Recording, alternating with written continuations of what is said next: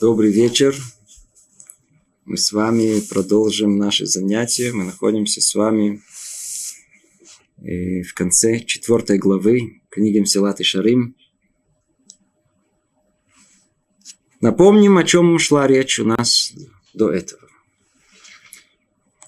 Сама эта глава, и э, она называется «О пути приобретения осторожности». Что человека заставит, что человека подтолкнет к приобретению качества осторожности. Люцато для того, чтобы справиться с этой задачей, разделяет всех нас на три категории. Согласно клике буль, согласно сосуду, который готов принять все это, он разделяет нас по нашим возможностям – и говорит о том, что для одной группы людей то, что подтолкнет их, то, что заставит, приведет их к осторожности, это желание быть совершенным. У второй группы, которая называла, он их называл пхутимеем, ниже их, приведет их э, другое, приведет их э, понимание того, что они в том грядущем мире не захотят быть ниже других. То есть кого почесть, которую каждый человек ищет и пытается достичь его. И вот мы пришли к третьей группе. Третьей группе. В этой третьей группе, по-видимому, мы и находимся. И то, что побудит нас уже что-то другое. Давайте посмотрим, когда Люцата обращается к первой и второй э, категории людей, то он полагает, что им поможет некий образ, который они себе нарисуют, очень высокий, духовный, поможет им достичь степени осторожности. Есть люди, для которых одна мысль о совершенстве заставит их быть осторожным. Ведь не дай Бог, одно маленькое деяние, и я уже буду несовершенным. Вдруг одно маленькое у меня не хватит. Уже одно это достаточно им для того, чтобы быть осторожным. А второй группе достаточно тоже обрисовать картину очень высокую, духовную картину, где там в духовном мире, в, в грядущем мире, вдруг я буду не на уровне, вдруг кто-то окажется выше меня. Точно так же, как в этом, человек, в этом мире мы понимаем, что мы не хотим быть ниже кого-то. И вот этот самый ковод, стремление к почести толкает нас быть повыше. Точно так же и в грядущем мире мы не захотим быть ниже других. То есть первая, вторая группа, она, это речь идет о людях очень духовных. Им действительно достаточно нарисовать духовную картину для того, чтобы и представить ее, для того, чтобы они могли стремиться к этому. А третья группа, тут, видите, по-видимому, нарисовать какую-либо духовную картину просто хаваля лазма. Жалко времени терять ничего не поможет. Будем рисовать, рисовать. Они то ли заснут, то ли еще что-то. Не, не, непонятно говорить, непонятно, о чем идет. Поэтому что нужно? Нужно, нужно по-простому. По-простому. А что по-простому понимает человек? Ему не надо уже рисовать картины духовные. Надо рисовать картины материальные, физические, телесные. Это по-простому человек понимает. Поэтому с этого момента мы начнем и посмотрим, что говорит нам Люцато в переводе. А вот побудительный мотив для всего множества народа связан, собственно, с наградой и наказанием. Никаких картин духовных миров, а по-простому кнут и пряник. Это то, что мы понимаем хорошо. Сейчас как получим? О, тут же сразу встряхнулись. Да, точно, не хочу. Ну, тогда надо быть осторожным. О, буду осторожным. 100 тысяч долларов хочешь? на граждан. Хочу. Говорит, осторожно будешь? Буду. О, тут же, тут же все сразу становится на свои места. Понятно. То есть не надо... Это надо говорить с людьми на их языке. То, что человек понимает, на его уровне. По-видимому, то, что нужно ему говорить.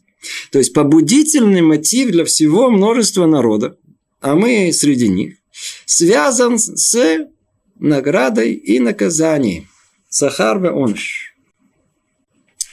Он заключается в том, что человек видит глубину ответственности, из-за которой в самом деле следует дрожать и трепетать постоянно. На языке Таре это звучит гораздо более страшно. Ашер беметра уля издазеа валитхарет тамид – да. То есть слово лиздазе это, это, это, это стрепетать всем телом, дрожь должна пройти по, от страха по всему телу. О чем? О том, что наказание может быть. И кто сможет выстоять в день суда, кто окажется праведным перед Создателем этого мира, взгляд которого прощупывает каждую вещь, малую и большую. И как сказали мудрецы, благословенна их память, и пересказывает, то есть напоминает человеку его разговор. Даже несерьезный разговор между мужем и женой напоминает человеку в день суда. И еще сказали, а вокруг него ураганный ветер. Что это означает? Это учит нас тому, что Святой Благословен Он взыскивает с любящих его даже за грехи толщиной в волос. О, Ай-яй-яй-яй-яй-яй-яй-яй-яй-яй-яй-яй. Что тут написано? Уже можно о том, что тут написано, уже сделать несколько занятий, но мы попробуем это сделать гораздо, гораздо покороче. Во-первых, надо понять о том, что в мире существует наказание.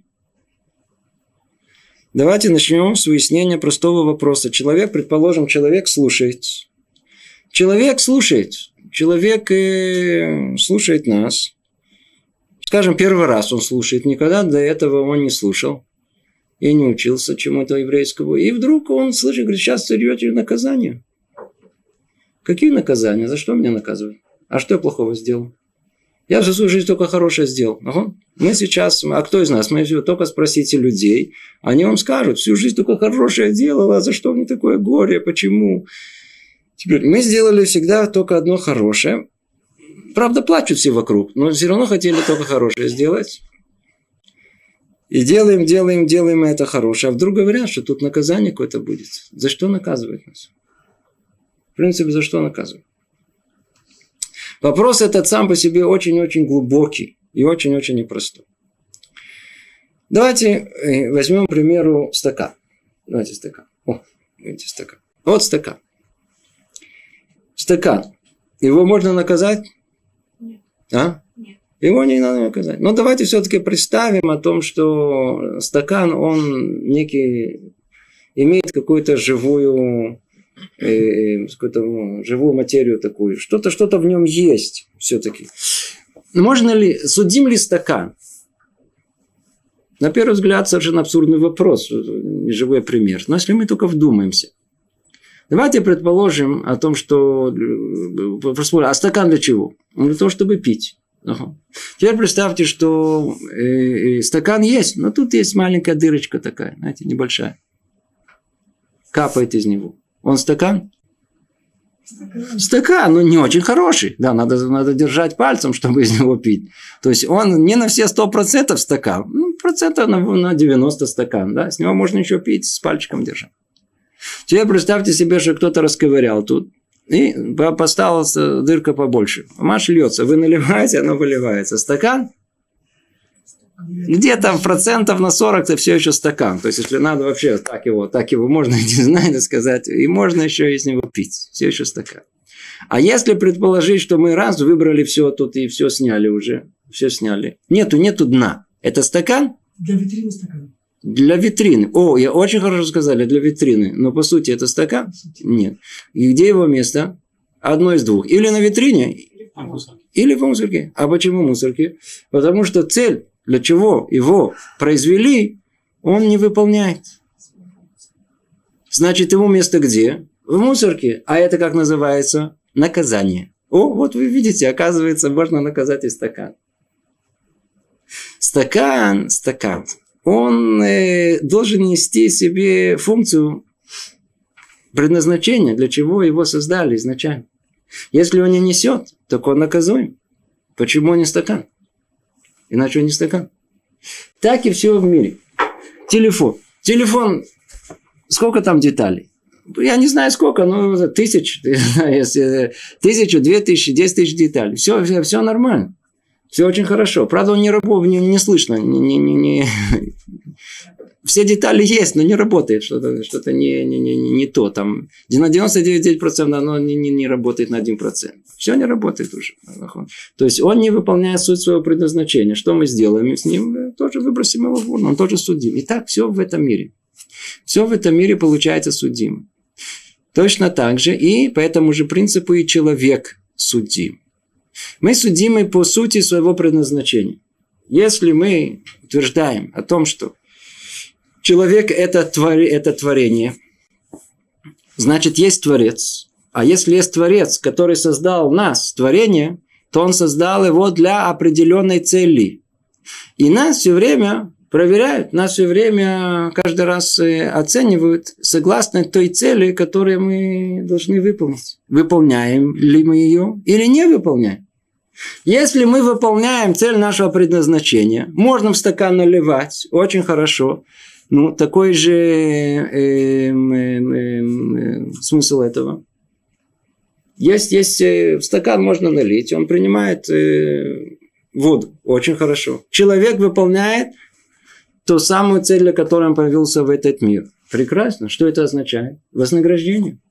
А если он не выполняет это, то он автоматически что получает? Наказание. Все очень просто. То есть, даже если мы будем бить себя в грудь и говорить, что я хороший человек, я делаю только хорошего, и все, это никакого отношения не имеет к сути, выполняем ли мы предназначение свое в этом мире, да или нет. Вот это основной вопрос, и вокруг этого все вертится. Поэтому, для того, чтобы выполнить свое предназначение в мире, человек должен быть осторожным. Что приведет его к этой осторожности? Приведет его, побудительный мотив будет, как мы сказали, наказание или награда. Что, как правило, лучше человек понимает? Человек лучше понимает слово э, наказание. Как-то с детства, может быть, привыкли, особенно мы из России приехали, там воспитание было, как правило, посредством э, наказания. И это не, не, не, не, не, не, не, не, не такой простой вопрос. Наказание, оно вещь понятная. Оно, оно, оно ясно. Теперь. Давайте теперь посмотрим каждое слово, которое тут написано. Омика дина дейхан магия. Надо присмотреться человек в глубину ответственности глубину ответственности. Тут, тут сказано омекадин. До какой степени правосудие Творца оно находится? До какой степени? Мы увидим в этом стакане, с примером стакана, о том, что если только уже дырка будет, то мы только будем смотреть на него, как на отклонение от нормы. Но, в принципе, даже малейшая трещина, она уже отклонение от нормы. Хотя она не мешает нам пить. Но она уже отклонение от нормы.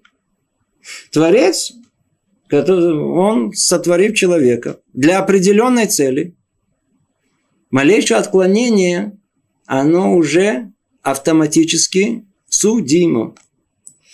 То есть, а, а, а суть творения этого мира, она, мы ее называем Бамидата Дин, по миру правосудия. Иначе вообще ничего не понятно в этом мире. И мы эту тему разовьем чуть дальше, да, более глубоко. Но надо очень важно понять только для начала одно. Что просто так, если мы с вами, да, давайте представим вещь невероятную, в какой-то степени апикорчную, да, о том, что мы сотворили мир. Есть много людей, которые очень любят так себе представлять, что он это. Мы боги. Мы сотворили мир. Мир, который мы сотворили, да, да, и в принципе мы его творим. Например, любой творческий человек, он творит свой мир. Он творит что-то свое. Представьте себе о том, что вы, например, хозяйка в доме, она варит какое-то какое особое блюдо. В принципе, она творит целый мир. И тут подошел муж. Ему показалось, что недостаточно все перемешано. И он чуть-чуть только помешал. Ши, какой скандал в доме. Что ты мешаешь мне? Что, что, что, за, что за проблема? С ее точки зрения, тут, тут было допущено что-то э, маленькое отклонение от того, того совершенства, которое она готовила. Она готовила блюдо. Это блюдо должно быть так и так и так. Подошел муж, что-то там что-то исправил, что-то там на -на -на -на -на накрутил. Все, это уже, уже не то. Это уже не то. Даже если внешне будет выглядеть не то, она чувствует, что это не то, это не тот вкус уже будет. Другими словами, когда мы видим, что есть понятие творения, и мы творим что-либо, и есть план этого творения, малейшее отклонение от него, оно требует автоматически какого наказания. В данном случае это было, так сказать, повышенный голос жены. Может быть, это с точки зрения другой не стоит делать. Да? Но э, по сути своей это отклонение от э, творения, оно всегда есть в ней медат один. Надо вот это понять, эту точку очень-очень хорошо. О том, что если есть понятие творения, оно всегда по, по э, э, сути правосудия. И если сказал Творец, не укради, то как должно быть? Нельзя красть. Если человека сотворили для того, чтобы он не крал, он может красть. Он может э, грабить, он может убивать. Нет. Теперь представьте себе, что человек, он украл. Раз. Рука отсохла. Сказал плохое слово. Язык э, вывалился. Да. Это, это медат один, это, это мера правосудия. Не может такого быть, чтобы мы нарушили то, что Творец нам повелел. Не может такого быть. Это изначально заложено в творении. И так и сказано у нас, Баришит Бара Луким это Шамаем это Арец, сотворение мира было Бамидат один. Бамидат один. И мы дальше продолжим, разовьем, поймем эту мысль гораздо глубже, чуть дальше. Но изначально вот эта мера правосудия – это основа, которая заложена в творении этого мира. А так как оно есть, это значит, что все судимо, все до маленчайшей детали. И об этом им говорит э, Люцата омик один. Тут есть омик, тут есть такая глубина, которую мы даже не подозреваем. То есть диктуп на два маленькие, маленькие вещи, которые мы даже бы не думали, что это, да вы что, это тоже что ли? Да, вот из-за этого маленького тоже может быть проблемы. Тоже из-за этого наказание идет. А кто это понимает, то он понимает о том, что тут следует дрожать и трепетать постоянно. Кто сможет выдержать и выстоять день суда? Кто окажется праведным перед Создателем этого мира? Взгляд которого прощупывает каждую вещь, малую и большую. То есть перед Творцом вообще нету малых или больших. Вот это надо очень хорошо понять. Нету вообще малых грехов или больших грехов. С точки зрения Творца, все единый грех. Поэтому мы тут, мы эту точку сейчас снова тоже, тоже дальше больше ее разберем. Нас тут в этом мире кажется, тут есть ничего страшного, можно по маленькому можно грешить. Не, ну, не, ну, не надо быть таким фанатом. Ну, чуть-чуть согрешили и все. Да, а большой грех нельзя. Большой грех это вещь опасная, недопустимая. А маленький грех можно мы погрешим чуть-чуть, ничего страшного будет. С точки зрения Творца, это вещь, которая вообще, вообще недопустима никак. И более того, Тора, Тора, она, а, а все благосостояние, которое есть у нас, которое обещано в Торе Творцом, она построена на нашей э, обязанности соблюдать именно вот эти мелкие-мелкие детали. Сказано в Торе, Парашат Экет, Вая, Экев Тишму. Да, известная дроша, которая там есть, объясняет наши комментаторы, Раши, Вая, Экев, это все, все это, это параша, в которой рассказывается, недельная глава, где рассказывается о благосостоянии, которое Творец дает нам. А она всецело, это благосостояние и, и шефа, которое спускается к нам, всецело зависит от экев. Что за экев? Пятка. Что за пятка? Говорит Раши. Это те мицвод, которые мы топчем пятками. А что мы топчем пятками? Вообще, что за пятка? Откуда появилась пятка? Пятка – это самое нечувствительное место в человеческом теле. Любое место, тут нажмите, тут нажмите, тут нажмите. А, все, смотрите, это очень-очень э, очень чувствительно. Но только, но только нажмите, нажмите на, на, на экев, на пятку, а они не так чувствительны. Почему? Оно место наиболее удаленное от сердца. Сердце – это центр чувств, в нашем понимании духовном, это центр чувств всего, что есть в человеке. Экев – это символ, пятка – это символ удаленности от чувствительности сердца. Поэтому есть мецвод, который мы соблюдаем, и не дай Бог, мы вдруг никогда не допустим этого нарушения этой мецвы, нарушения, нарушения чего-то в субботу, еще чего-то. Но есть мецвод, которые мы на них, что называется, наступим пяткой. И даже не почувствуем, что что-то нарушили. Ведь маленький мецвод, а что за это, это глупости, не надо, это, это, надо встать утром до Крячма, до Маген. Какая разница? Ну, так я опоздал на несколько минут. Не понимаем. Если нам сказано читать Крячма в это время, значит, надо в это время. И не на минуту позже. Зажигать в это время и не на минуту позже. Есть во всем дикдук один. Есть во всем тонкости, тонкости, тонкости, тонкости. Мы уже много раз об этом говорили. В еврейской мысли нету таких, знаете, аршинных заголовков. Да здравствует. Э... У нас нет заголовков. Нет заголовков «не кради». Может быть, он есть. Да, у нас есть написано «не кради». Но у нас всегда к этому вот такое толстенное приложение. Что конкретно имеется в виду «не кради» расписанное на, на, на, на тысячи тысячи деталей, а это кради, это не, это красть, это не. А вот это тоже называется красть. Разбудить жену. Это украсть или не украсть? Без очереди украсть или не украсть? Дай позвонить. Украсть или не украсть? Есть тысячи деталей. Вот вот эти тысячи деталей нам порой кажется, что это как топтать пятка, это не чувствительно нам. А для Творца это все одинаково. Если он сказал, на это нет, значит на это нет. Как большая мецва, так и маленькая мецва. Поэтому с точки зрения Медат один, с точки зрения правосудия, о котором мы говорим, как большая мецва, она запрещена, так и маленькая, она запрещена. Пример, который приводится до такой степени, что человеку вспомнится «Сиха калаша бейни ишла и что». Даже простой разговор, самый не, не, не, даже несерьезный разговор между мужем и женой напоминает человеку в день суда. Очень чувствительная тема. Тут надо не, еще не знаю, что сейчас подумает. То есть человеку напомнят, и когда придет день суда, этот суд будет настолько страшен, что там нам вспомнят до мельчайшей детали. До какой? Даже простой разговор между мужем и женой. Почему подчеркивается это между мужем и женой? Мецат, с другой стороны, наоборот, надо говорить женой. Сколько раз надо говорить женой? Почему? Это ее потребность, муж должен говорить с женой. А тут, видите, говорит, даже такой несерьезный разговор между мужем и женой напомнит человеку в день суда, о чем речь идет. Оказывается, и в этом есть своя пропорция. С женой надо говорить, но только сколько ей нужно. Что если делал еще пять минут, что еще болтал с ней? О. Нет, у меня сем там провел время. А, вот за это получишь свое. Так я ничего плохого не сказал. Нахон, верно, вы ничего плохого не сказали.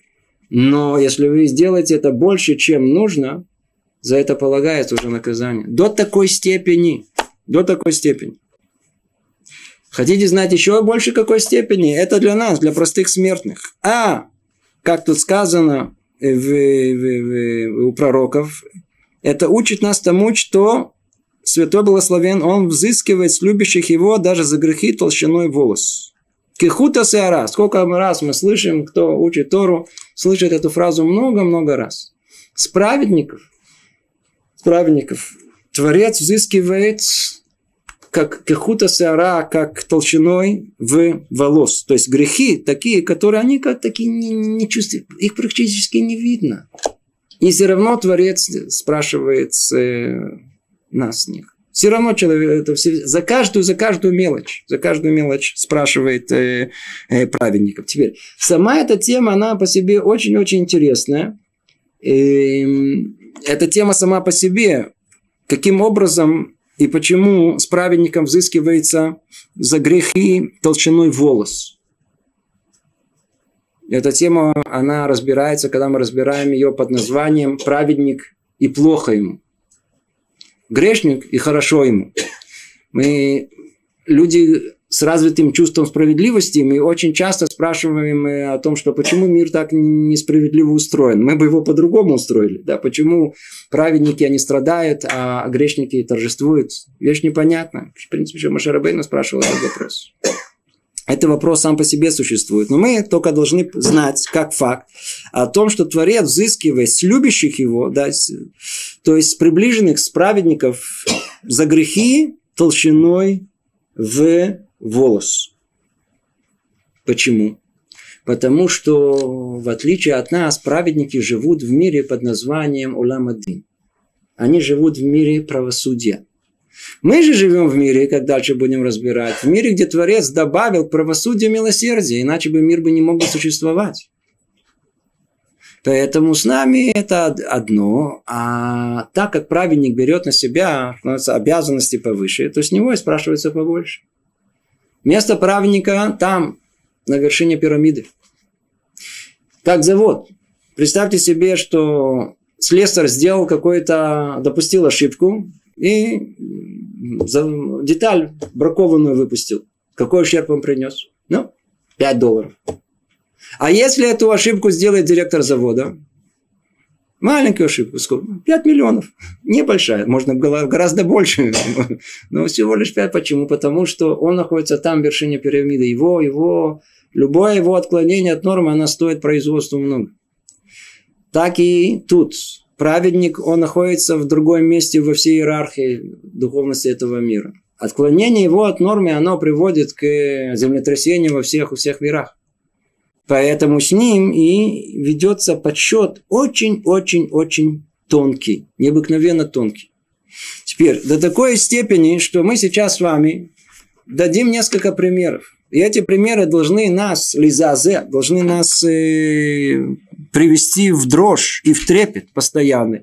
До какой степени, до какой степени есть вот это, до какой степени есть вот это невероятное э, э, дикдук один, невероятное э, правосудие, которое Творец делает с каждым из нас. До какой степени это есть?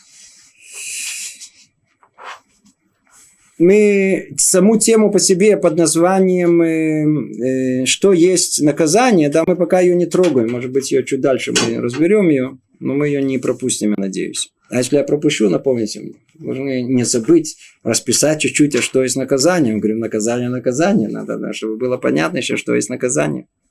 Итак, Творец взыскивает с любящих его даже за грехи толщиной волос. Кто те любящие его? Кто они?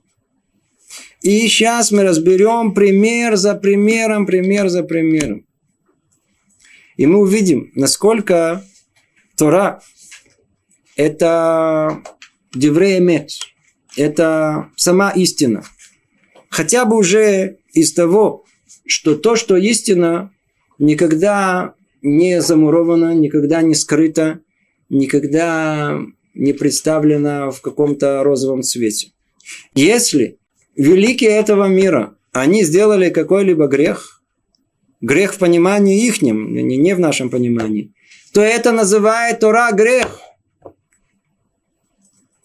И ничего не скрывает. У народов мира принято их великих людей рисовать как людей идеальных. Без, без, без, нет ничего. Нет ничего. Помните, там даже в свое время было у человека помеченный был в Советском Союзе. Так ему ретушировали пятно на, на лбу. Пока он сам не дал приказ о том, чтобы снять эту... По какой причине? На солнце, он сказал, тоже есть пятна. Очень остроумно. Поэтому, если на солнце есть пятна, то у него на лбу тоже может быть пятно. Ничего страшного. Но, в принципе, изначально это прообраз того, что вожди, они без, без, без пятен. Нету проблем, никаких проблем нету, грехов нет, идеальные люди. И так во всех, как правило, э, мировоззрениях. В отличие от этого, в Таре, что мы видим, все великие люди, все для нас, те, которые называют святые, все согрешили. Все до одного. Авраам, Авину. Кто был больше, чем Авраам Авину? Для многих из нас, которые особенно приехали из христианской страны, где все воспринимается как полубоги, как полу, полу не знаю, полу какого-то э, э, святого, абсолютно святой человек, безгрешный. Авраам Авину. Любимым создателем настолько, что даже Писание говорит о нем, Авраам, любимец мой, не избежал суда за легкие оплошности. Не избежал суда. Что наделал Авраам Авину? Мы понимаем, кто он такой был, нам тяжело даже представить. Анак Банаким, то есть великий среди всех великих, не было выше его. Первый открыватель, первый революционер в этом мире, открыл Творца такой, какой он есть, первый в этом мире. В мире тьмы, милого поклонства, он увидел этот мир такой, какой он есть. Он построил всю свою жизнь на вере в Творца единого этого. Более того, был готов отдать свою жизнь за это, как он, у него, в принципе, несколько раз даже пытались забрать. Пожалуйста. Готов был жертвовать своей жизнью. Так вот, оказывается, он допустил оплошности. Какие? Что произошло? За то, что спросил, как я узнаю? Сказал ему святой благословение, но он, клянусь, узнает, что пришельцам будут твои потомки. Ну, кто это читает текст, не понимая, что тут э, контекст, не понимает, да, что тут говорится.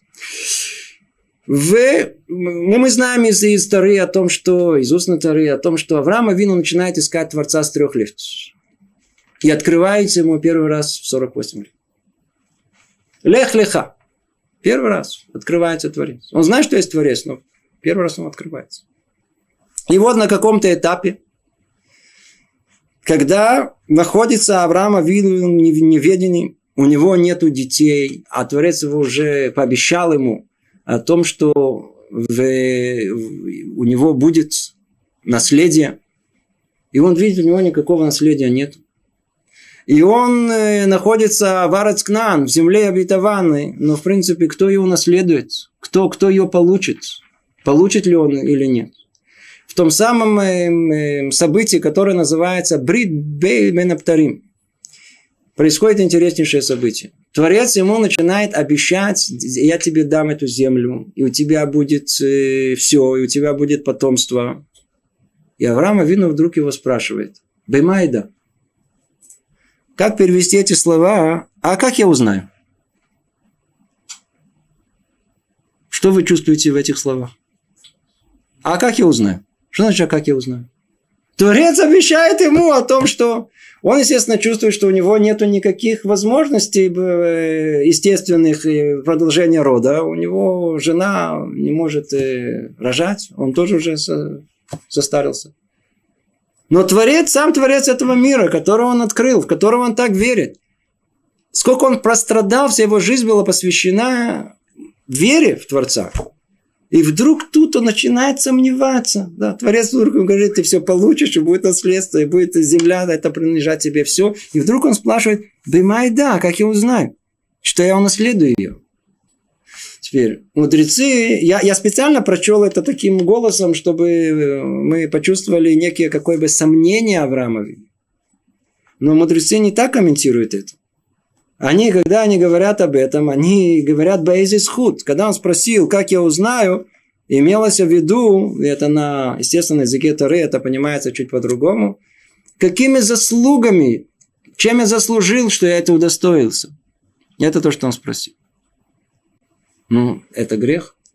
Человек спросил, какими заслугами я удостоился это. Я хочу знать, чем я удостоился вот этого, этого чуда, что я получу эту землю. В этом что-то плохое? Чего плохого нет. И тем не менее, и тем не менее, только из-за того, что можно было хоть чуть-чуть ошибиться и понять чуть-чуть по-другому, так как фразу, которую он построил, он ее построил таким образом, что ее можно понять чуть-чуть иначе, и можно из этого было услышать некий звук о том, как будто он сомневается в том, что Творец ему обещает, о, это уже засчитано его как хет, как грех. Мы вообще понимаем это уровень этого, где, на каком уровне этот грех находится. У Авраама Вину каждое слово должно было вышено, точное было, точно в своем месте. Он находится перед Творцом, Нави, пророк, он говорит с ним. Бемай, да, как я узнаю? Поэтому на его уровне, на его уровне он должен был сказать совершенно по-другому. Для него, для него это, это хет. Хет. Это грех. Из-за этого греха, и дальше мы увидим о том, что когда человек делает грех, то он автоматически поражает наказание, которое называется меда кенегет меда, то есть мера за меру. Он, как он спросил, как я узнаю, а что Творец ему сказал? Ну, клянусь узнать, что пришельцами будут твои потомки. То есть, тем же самым, тот же самый язык. И да, и да. Да, на, на, давайте прочтем, кто понимает э, Лашона Койдыш, это э, очень-очень хорошо звучит. Бамай да, Амарло Кадош Бараху Хаяха, Ядоты да, Кигера Езараха. И тогда из-за этого греха, что объявил ему Творец? Огромнейшее наказание, которое после этого Авраам Авину мучился всю свою жизнь. Объявил ему Творец, знай же, о том, что твое потомство, оно будет рабами в Египте. Что он ему сообщил это? Какая разница? Майновками. Какая разница? Мог бы не сообщать. А сообщил, промучился Авраама Вину, и это, вот это наказание, которое он получил. Колоссальное наказание, которое он получил. Мы видим, до какой степени есть вот этот дикдук медат один. Точно Творец, точно-точно кахута сеара, да, как мы сказали, который взыскивает за грехи толщиной волос. Вот один пример. Приводит Люцата еще один пример. Вы думаете, на этом грехи Авраама Вину закончились? Он еще загрешил. А за то, что заключил союз с Авимелахом, без приказа Всевышнего, сказал ему святой благословенный, он клянусь, что отсрочу радость твоих детей на семь поколений. То есть строительство храма на семь поколений. Отсрочу. Что там произошло?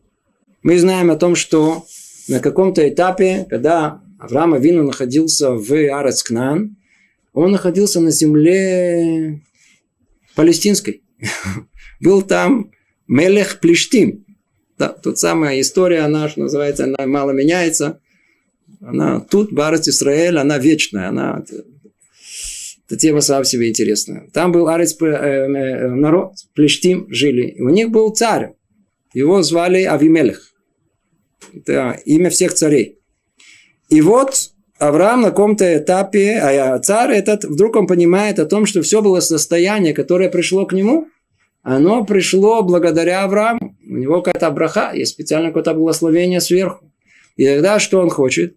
Он хочет заключить с ним договор. Во-первых, договор о ненападении. Чтобы, не дай бог, это иди знать, что будет. Это, это первое. И второе о том, чтобы заключить договор для себя и для своих потомков. Да, на, на, на, на, на четыре поколения. И действительно, они заключают этот договор.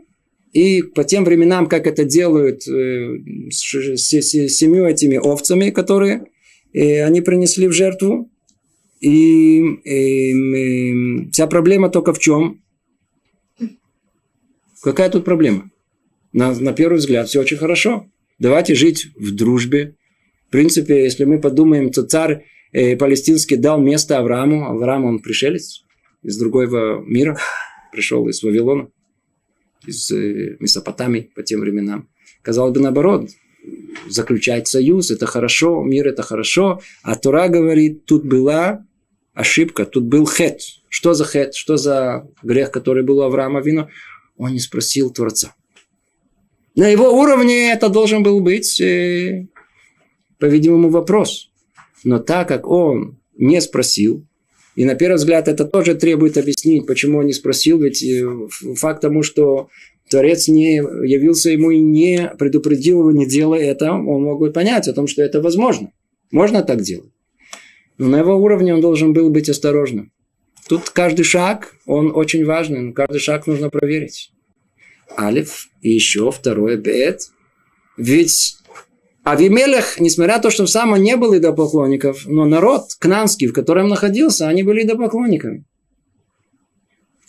Ты монотеист, который привел в мир идею единства Творца, заключаешь союз с идолопоклонниками? Есть в этом бгам, есть в этом недостаток. За это наказывается Авраам. Как он наказывается? О том, что его поколение, его отсрочили все его на, на, на, на, на семь поколений. Что за семь поколений? Авраам, Исхак, Яков, Леви, Кехат, Амра, Моше. То есть до Моше Рабейну. Тора могла быть дана раньше, а из этого греха она была дана только через семь поколений. Мы видим о том, что там в самом начале, как на фундаменте, помните, мы говорили, фундамент высокого здания, чем выше здание, тем любое отклонение на уровне этого фундамента, она приведет к огромной ошибке там наверху. Фундамент не должен отклоняться даже на какую-то долю градуса, чтобы все было ровно. Точно так же тот, кто заложил основы всего э, евреев в этом мире, да, э, желание Творца в этом мире, в мире. Авраама Вину, с ним счет был на каждую деталь, на каждую маленькую, самую малейшую, самую малейшую э, отклонение от нормы. Первое, это то, что он э, сказал Бемай да, чем я, как я, как я узнаю. А второе, то, что он заключил с Мелех. Теперь. Ну, это Авраам Авин, первопроходец. Кто был для нас совершенством всего? Кто является для нас образ, который совершенен со всех сторон? Яков Авину. Яков Авину. Он собрал в себе достоинство Авраама, с одной стороны Ицхака, с другой стороны он тот, который э, уравновесил все это, и он эмет, и он Тора, и он, он, он основа основ, он для нас совершенство, он получает новое имя Израиль, Яшар Кель, на, на, напрямую к Творцу. То есть мы видим, что он вообще что-то другое. И даже Якова Вину, Гамкин Хата, тоже он согрешил. В чем был грех его? Сейчас мы видим уже другая область отношения между человеком и человеком. Это первое Авраама Вин, это человек и творец. И э, в этой области было до чего-то допущено. А тут между человеком и человеком. Яков э, за то, что разгневался на Рахель из-за ее слов. Дай мне сыновей.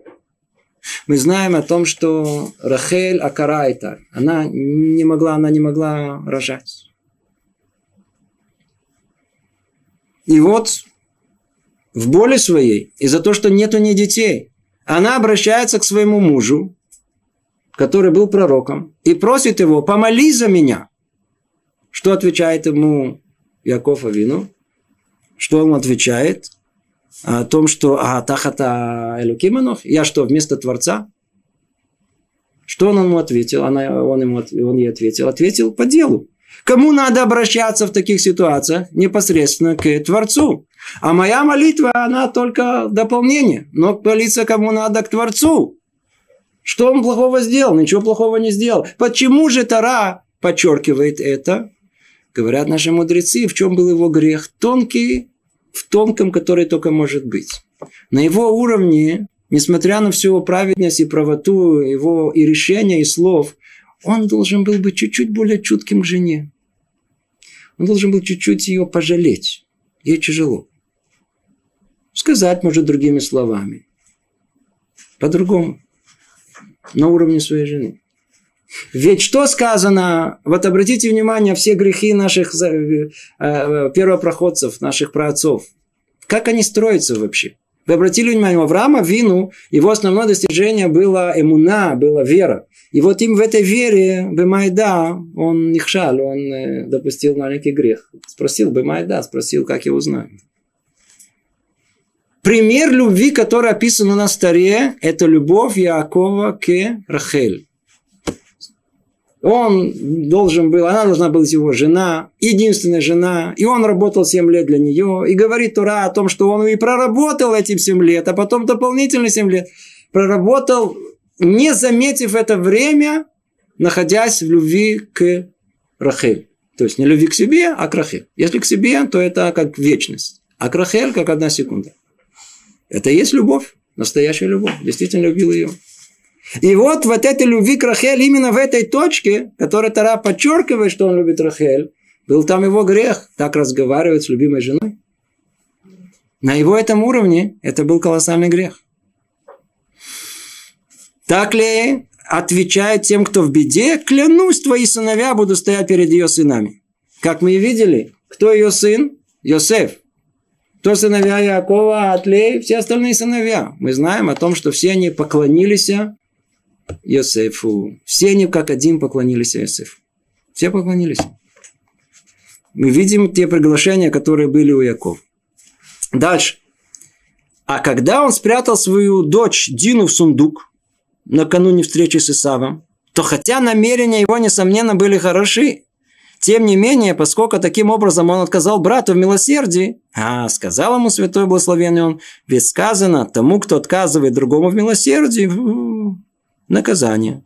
Ты не хотел выдать ее замуж за обрезанного, из-за этого она будет отдана необрезанному. Ты не хотела дать ее разрешенным образом, она будет отдана на поругание запрещенным образом. Ну, я надеюсь, все знают содержание Тары, что произошло. У Якова Вину было 12 сыновей и одна дочь Дина. Когда они должны были встретиться с э, Исавом, то Яков заботится о своей дочери. И, казалось бы, каждый из нас точно так же заботился бы о ней. Зная о том, что он идет встречать сейчас Раша, негодника, злодея, иди зная, чем все закончится, что он сделал? Он спрятал ее в сундук. Чтобы она вообще, он ее не заметил. Иначе он захочет на ней жениться, он знает, с кем иметь дело. Она была красивая девушка, все очень хорошо. Так должно отец Каждый из нас поступает. Мы не так бы поступили бы. Естественно, что еще как бы спрятали бы ее. Не... Спрятал Якова Вин ее в сундук. Что он плохого сделал? Какое наказание жуткое произошло. Все мы знаем, что произошло. А, не хотел ее сделать, не хотел сделать хесед, не хотел сделать милосердие с Исавом. Иди знай, может быть, посредством Дины бы, а он бы сделал бы чуву. Может быть, он бы вернулся бы, исправил себя бы. Может быть. Не, хот... не хоти, все бы было по-другому. А, не сделал это, не сделал это. Смотри, какое наказание произошло. А какое наказание мы знаем вместо Исава, который, так сказать, был сыном Ицхаком, вся жуткая история, которая произошла со Шхемом, да, Шхем бен Хамор, и насилие, которое там произошло, и все остальное, что, я надеюсь, содержание вы знаете этого. В чем же был тут грех? Давайте, по, по, а в чем же был грех на самом деле? Якова вину.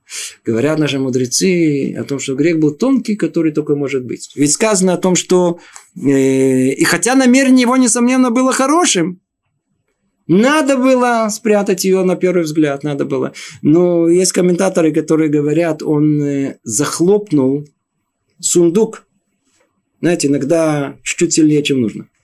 Значит, я, его, я ее закрою не было в нем сожаления в сердце, не пробудилось о своем брате Исаве. О, вот это был его грех.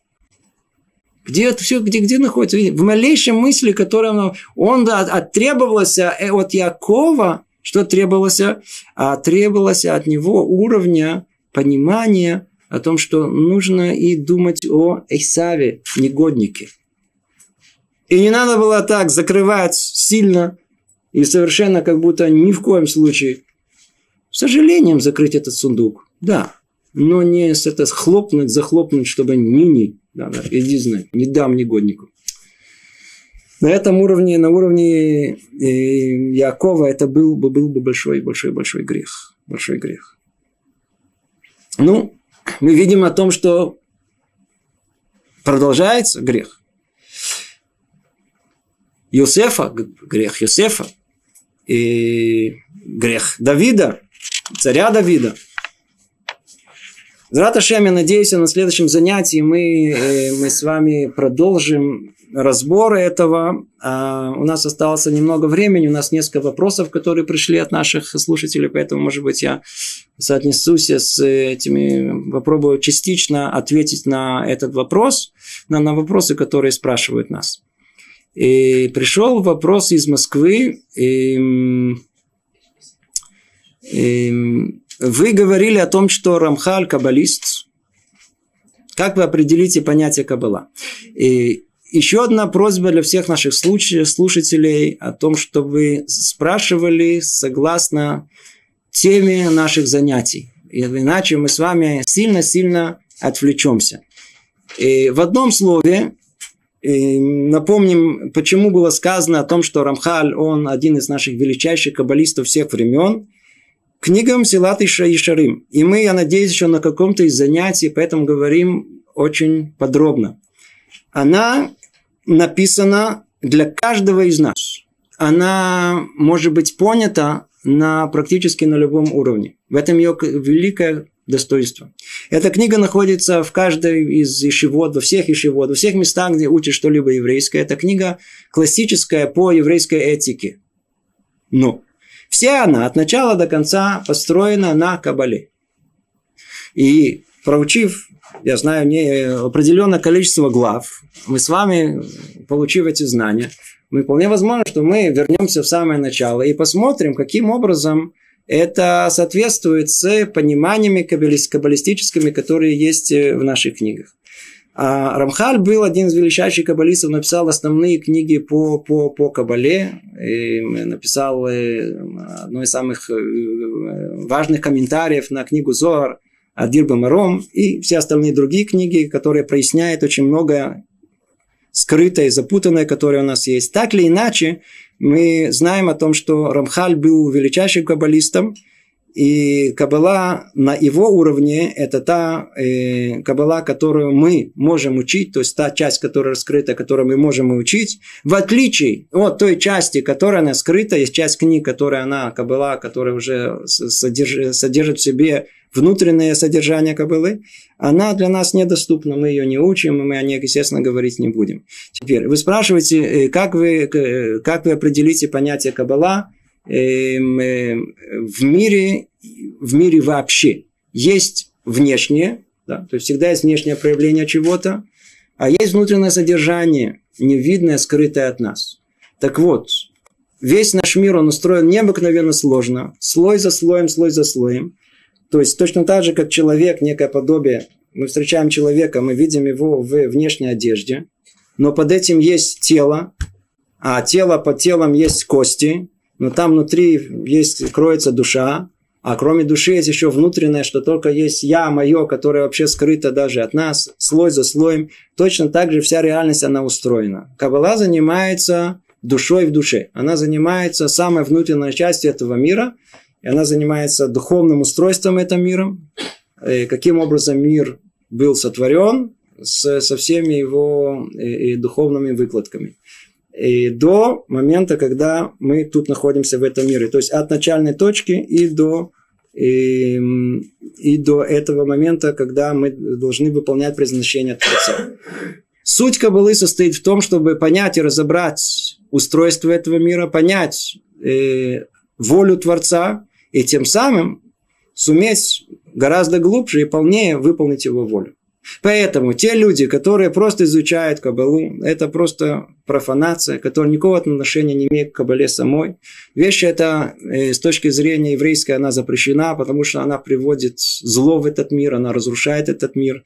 Это не безопасное явление, это и не небезопасное явление просто по-простому о том, что люди, которые окунулись в этом, не имея предварительной подготовки и не имея намерения никакого, и не желая учиться по, э, по, по, по еврейской ступенькам поднимания, они зачастую просто доходят до, э, скажем так, умалишительства. Да. То есть, по-видимому, это опасно даже для душевного здоровья до такой степени.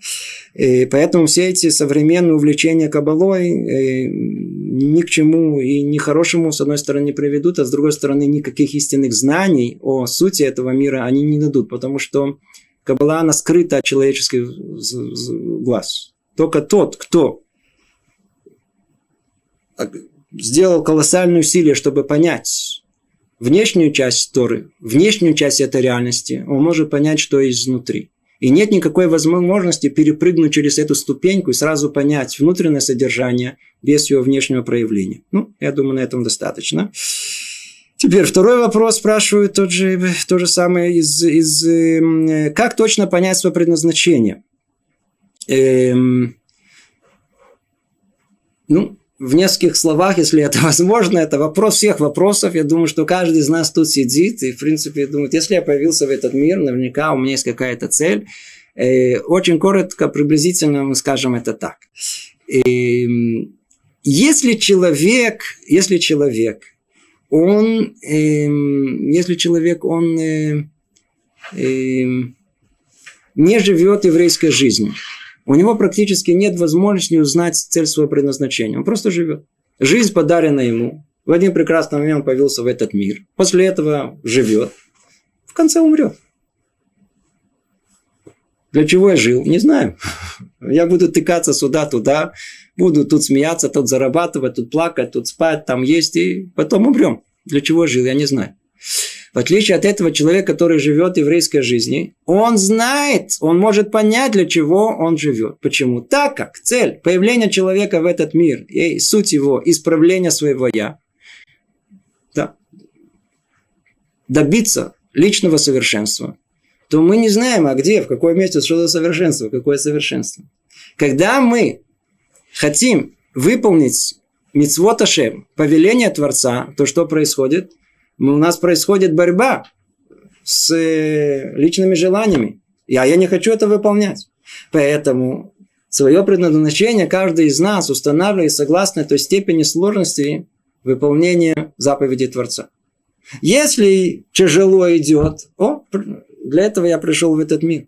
Если есть какая-то мецва, которая для меня, она просто не, я не могу, невыносима, я не, не, это не, не, не. Я, я не смогу выполнить. О, для этого и пришел человек в этот мир. Вот именно ее он должен выполнить. Это и суть вся предназначения для... Э, и все остальное это только бутафория. Для той самой минуты, когда он справится с собой в этой точке. Это с одной стороны. А с другой стороны, если у человека есть необыкновенная какая-то тяга к чему-то духовному в таре, э, чувствует какую-то, я знаю, особенную, особенную привязанность к изучению какой-то из областей Торы, то в этом тоже есть его признание, и в этом есть его эм, э, более-менее предназначение в этом мире. Ну, это очень коротко. Э, э, хотя эта тема, как мы понимаем, очень-очень э, обширна. Еще один вопрос спрашивают, а зачем быть религиозным? Это очень хороший вопрос, действительно. Я тоже думаю, а зачем быть религиозным? Это можно, можно и без этого прожить. это, э, э, более того, это вопрос настолько интересный, что я не знаю даже стоит ли его отвечать на в течение сколько у нас одна минута, две минуты остались, я не знаю. Это очень интересный вопрос. Э, зачем быть религиозным? Потому что откуда он идет? Мы приехали с вами из страны, где мы никогда не слышали, да, атеистическая страна была, люди постарше, кто прожили нормально, есть которые умерли, вообще никогда не слышали там религия, что такое. Опиум для народа. Все было устроено. Над религией надо смеяться. Да, это какие-то есть религиозные. И надо похохотать со смеху. Да. А тут вдруг воспринимать это серьезно. Да вы что? Можно прожить без этого. Это что находится за этим. То есть можно прожить и без этого, мне и так хорошо, я и так хороший. То есть нет, мне нечего что исправлять. Человек, как приходит из нерелигиозного мира, он, прообраз его это Эйсав, Асуй, я уже сделанный, я готовенький, у меня все нормально, не меняйте меня, не учите меня жить, у меня все хорошо, отлично.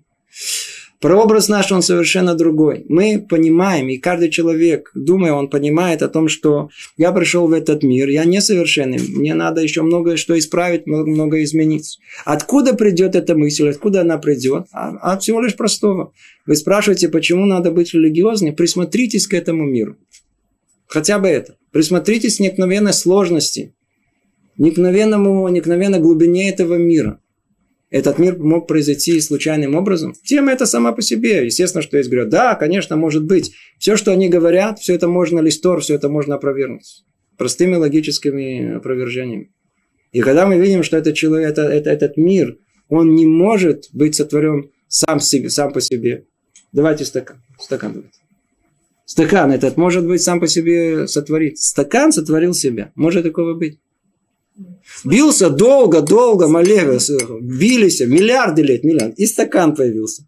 Давайте такую подобную вещь скажем. И вдруг ну, абсурдно. Но, но то, что человек и весь мир в таком необыкновенном экологическом равновесии, во всем это, если только мы начали перечислять, из чего мир состоит, и чем дальше наука развивается, тем больше раскрывает нам с абсурдность этого утверждения, что мир произошел сам по себе. то э, надо только раскрыть глаза. Как это может быть? А если это так? Если невозможно, что мир произошел сам по себе, значит, его кто-то сотворил. Есть только две возможности. Или случайно, или с целью. Поэтому, если у нас есть это мир, он сотворен с определенной целью, надо ее выяснить, надо ее понять, углубиться. По этой причине есть две возможности. Человек может жить просто как э, по-простому, не думая, без цели жизни, родился, умер. А с другой стороны, всегда человеку дается шанс в этом мире понять, для какой цели он появился. И с этой точки все начинается. Как только начнем думать и рассуждать, для какой цели, как предыдущий вопрос, человек появился в этот мир, тут же по ним, по, появляется понятие религиозное. Можно назвать это по-другому. Да, у нас слово религия очень неприемлемо, но отсюда тут же понимается это, тут же появляется это понятие. Жизнь со смыслом. Это жизнь со смыслом, да. То есть в отличие от жизни без смысла. Поэтому человек хочет жить без смысла, пожалуйста, никто есть свобода выбора, живите. Но если вы хотите со смыслом, то надо быть религиозным. Всего доброго. Привет из Иерусалима.